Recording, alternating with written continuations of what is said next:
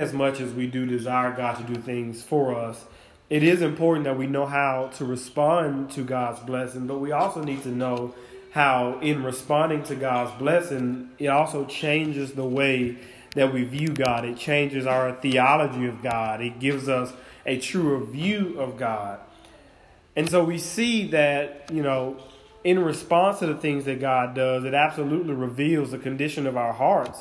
And as I mentioned um, that it reveals last week, I went to the book of Luke in, in order to see how when the 10 lepers had been healed, how only one of them actually returned back to Jesus. The rest of them went back to society, they went back to their normal lives, but one of them actually turned back around and worshiped.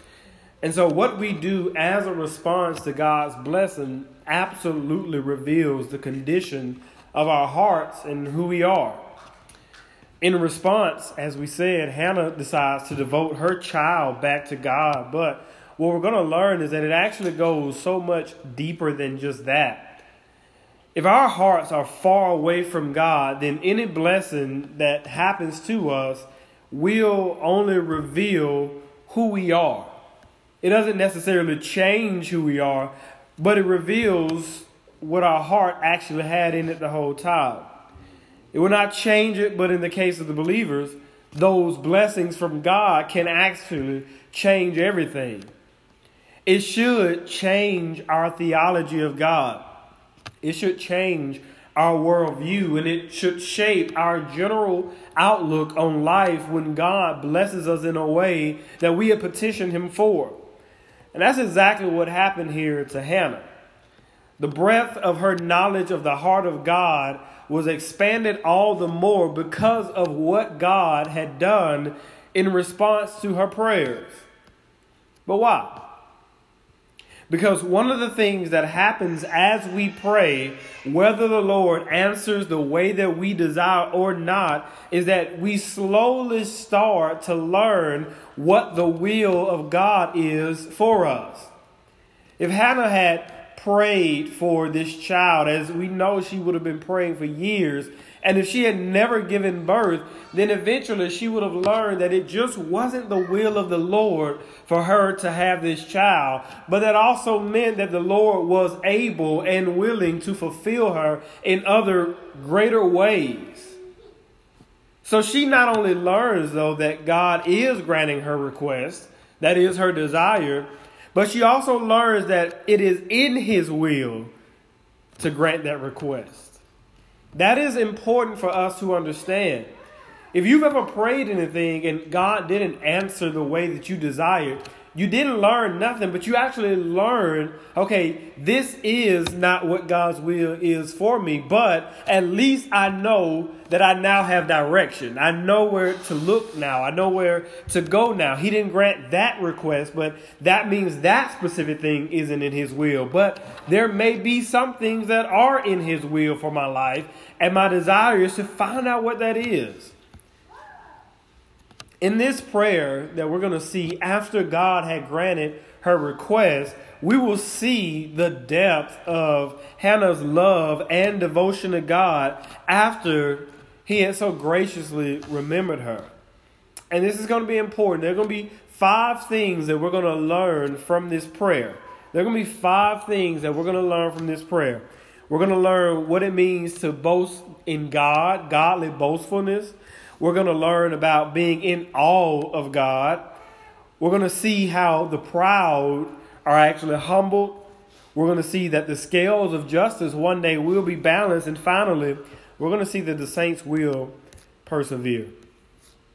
So, join with me if you will. We're going to, we're still in 1 Samuel. We're starting today in chapter 2 of 1 Samuel chapter 2 of 1 Samuel.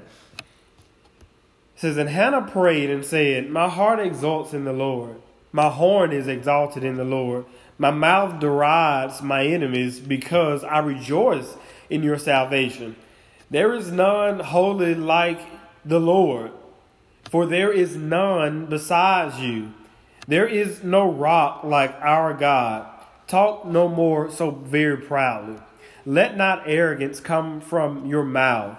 For the Lord is a God of knowledge. and by him actions are weighed.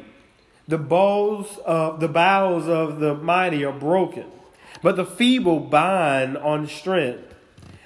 Those who were full have hired themselves out for bread, but those who were hungry have ceased to hunger. The barren has borne seven, but the Lord, but she who has many children is forlorn. The Lord kills and brings to life. He brings down to Sheol and raises up. The Lord makes poor and makes rich. He brings low and he exalts. He raises up the poor from the dust. He lifts the needy from the ash heap to make them sit with princes and inherit a seat of honor. For the pillars of the earth are the Lord's, and on them he has set the world. He will guard the feet of his faithful ones, but the wicked shall be cut off in darkness. For not by might shall a man prevail.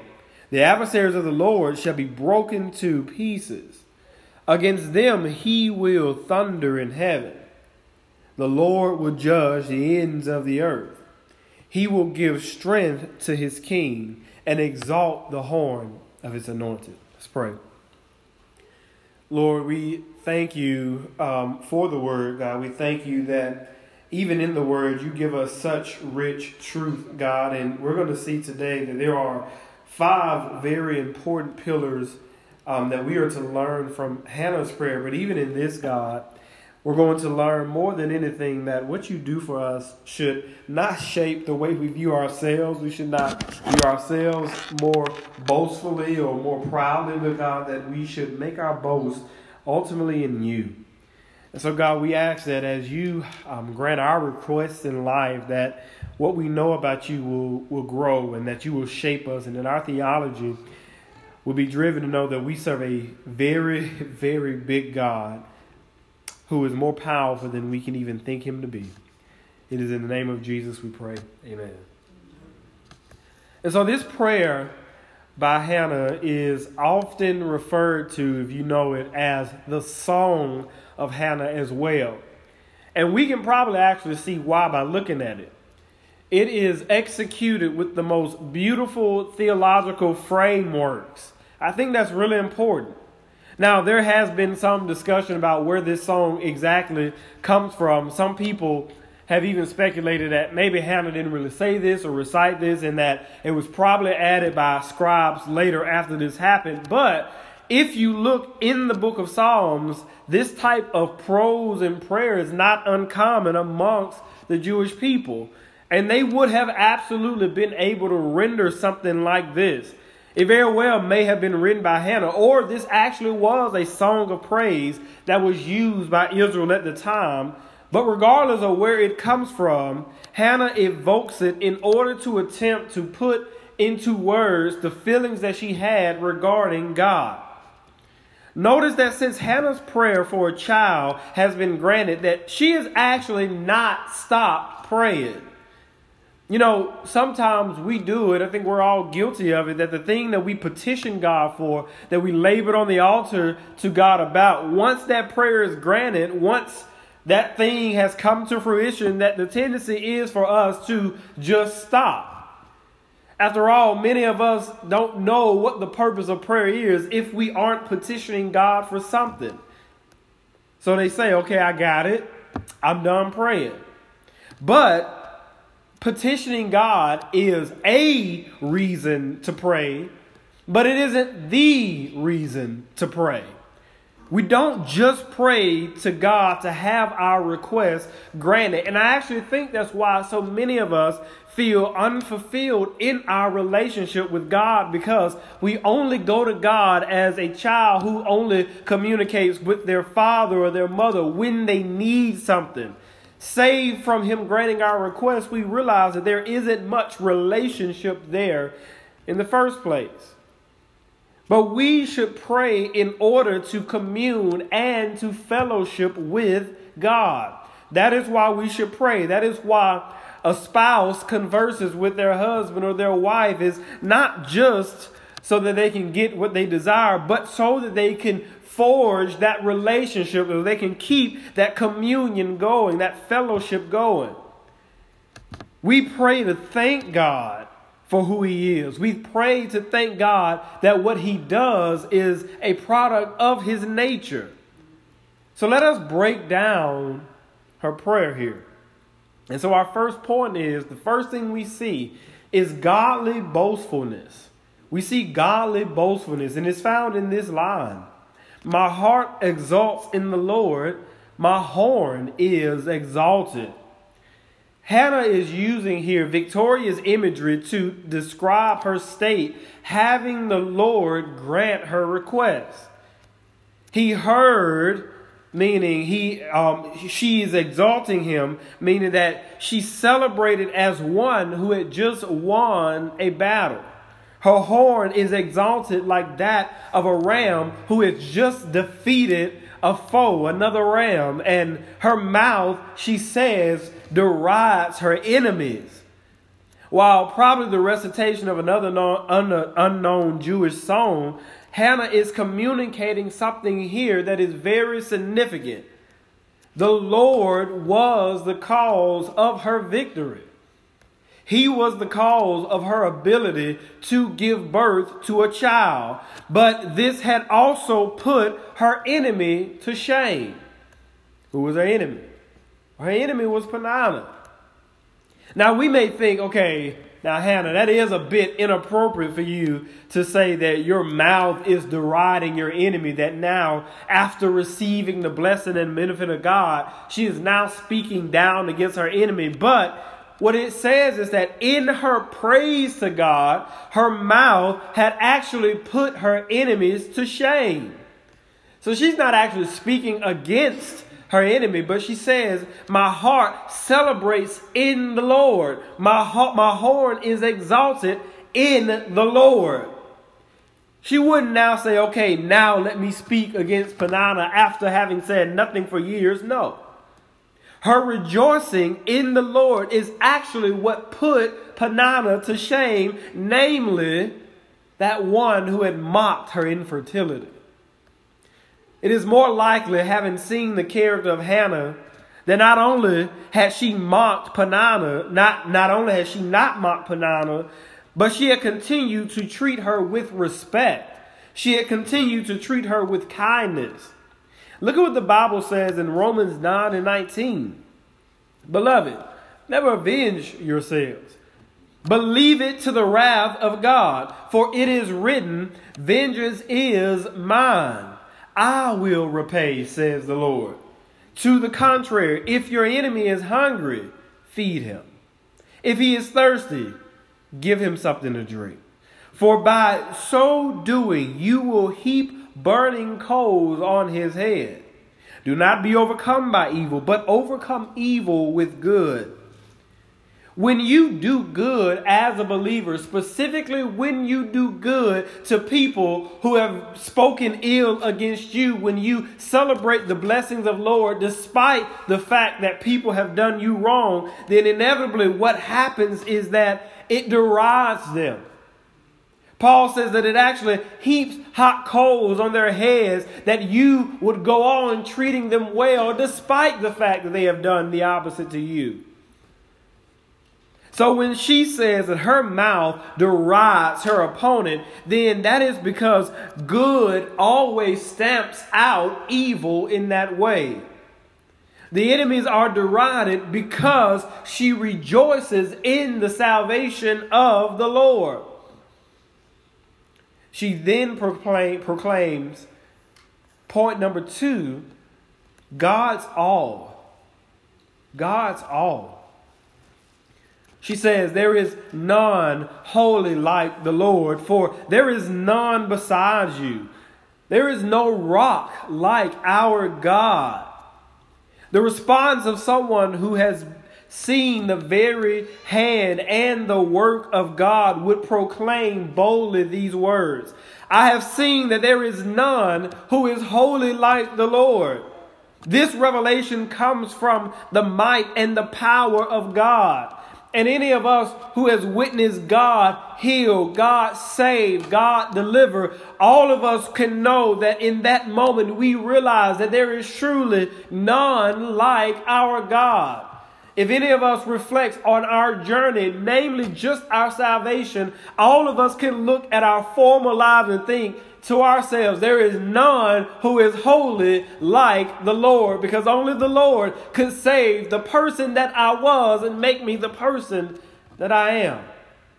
If any of us has gone through any particular journeys in our health or journeys in our finances or in our relationships and saw that there was hopelessness in those situations and know that the only reason any of those things was made well or made whole is because there is none who is holy like the Lord. Hannah herself saw the hand of God move and it shook her, but it also shaped her view of God. She communed her expanded view of God in this prayer. There is no rock like our Lord. For Hannah, though she had a husband who loved her, though she'd been granted her request by God, she established that none of those things was actually her foundation. Her foundation was not Elkanah, the husband that loved her. Her foundation was not this child that she had been granted. Her foundation was with the God who made all those things possible. Only God can make a man love his wife the way Elkanah loves her. Only God can open up the womb that he had shut up. And so what she realizes is of all these blessings that I've received, God is the responsible party. There is no God like our God in our lives, can we look back at the God who has provided us with our blessings and know that He is at the center of what we have? Or do we turn a proud eye and forget that we aren't the responsible parties for what happens to us? That we are not the reasons that we are financially secure. That we are not the reason that we are in a good marriage or have a good job or have a good house or have raised good kids. That we alone are not responsible for any of those things, but it is God who has made all of those things possible. When we look at our lives, our nice house, our nice car, our nice uh, bank account, our wife, our children, our husband, when we look at those things, when we look at where we are in life, we should remember I couldn't do any of this. When I look at my salvation, I should remember there is none who is righteous. No, not one. There is none who seeks after God. We were all astray and we were all going our own way. But we learn that at the center of everything that makes us who we are is that there is God. If you know the Lord, then what he does and who he is should shape how you see him. How are our beliefs about God being shaped by what he has done in our lives? Is our theological framework being formed into a right view of God? Number three. The proud will be humbled. The proud will be humbled. The first one, godly boastfulness. The second one, God's all. And the third, the proud will be humbled. Look at what she says here. Talk no more so very proudly. Let not arrogance come from your mouth, for the Lord is a God of knowledge, and by him actions are weighed. The bows of the mighty are broken, but the feeble bind on strength. You know, Isaiah speaks prophetically of the day of the Lord. We see that constantly, the day of the Lord, where the proud will be brought low for all of eternity. They will one day bow at the feet of Jesus. They will one day confess that Jesus is not just God in the flesh, but that he is also Lord. But even now, the proud are humbled at the word, the word of the Father. He shuts the mouth of the wicked. And he had done that. He is doing that, and he will do that. He shut the mouth of the wicked because they were put to an open shame when they went to the tomb and Jesus was, in fact, risen from the dead. They are being put to shame as God cares for his righteous and so graciously provides for us, not in the prosperity way, but in the way that he gives us the endurance that we need for suffering the peace that we need in turmoil, and the grace that we need for our enemies. Just as Jesus' silence gave his enemies no valid claim, so does the humility of the believer over our foes. And this gives us hope. Because we may lose in this life but we actually have an eternal judge who, as we see here, perfectly weighs and measures actions. He judges with perfect and righteous judgment. He sees the wickedness of our adversaries, and he will render for them the punishment for their works. And so, while our enemies may deride us, and while they may prosper in this world, there will come a day when the scales of justice will be perfectly balanced, and the first will then be last. Those who were last in this life will be first into the kingdom. She then shows in the prayer how God will one day right the wrong of this world in eternity and bring us perfect peace in the new heavens and new earth. Number four, the scales of justice will be balanced. The scales of justice will be balanced. Those who are full have hired themselves out for bread, but those who are hungry have ceased to hunger. The barren has borne seven, but she who has many children is forlorn. The Lord kills and brings to life. He brings down a Sheol and raises up.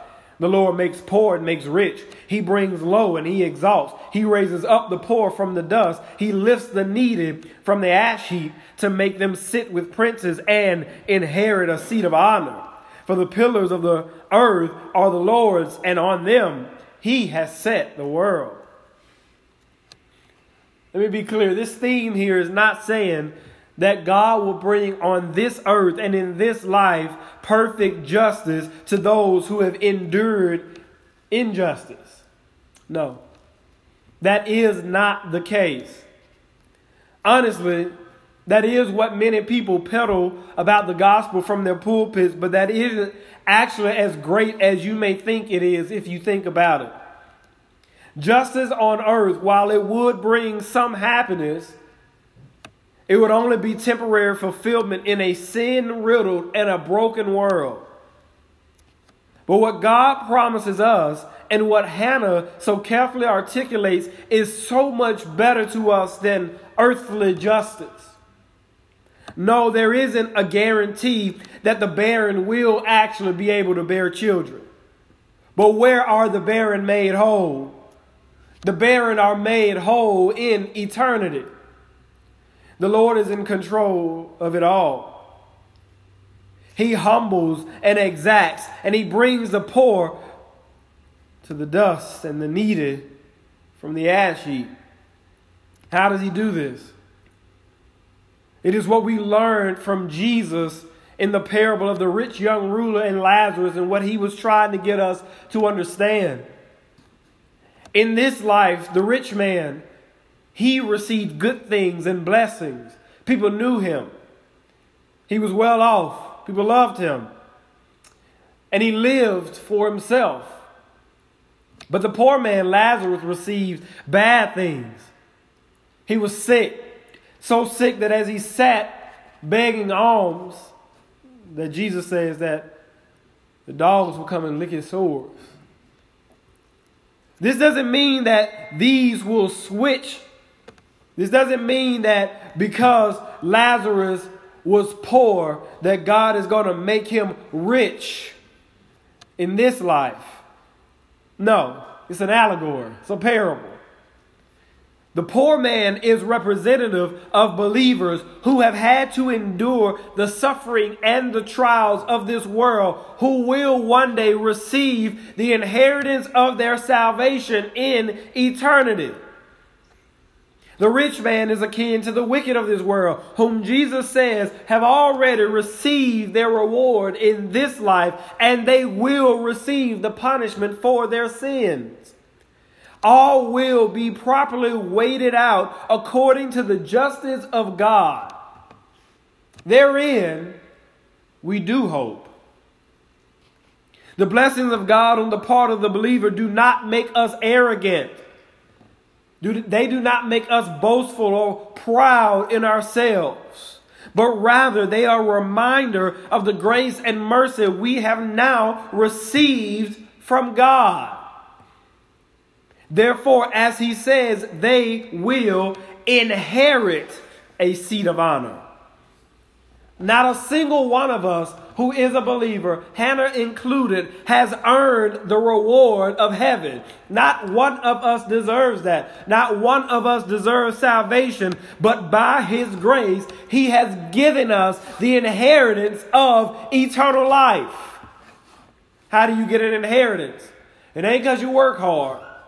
It's because you were born into the right family on our part, we actually were not born into the right family, but those of us who believe have been adopted into the right family. Therefore, in this new adoption, we have been given an inheritance, one that we did not deserve. We just happen to be in the right family. And that, that inheritance is eternal life. And that brings us to our final point, and the one that brings us the most hope. The saints will persevere.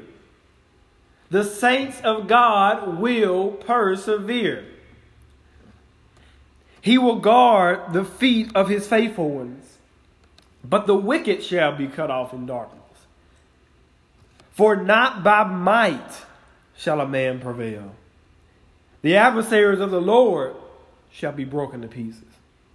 Against them he will thunder in heaven. The Lord will judge the ends of the earth.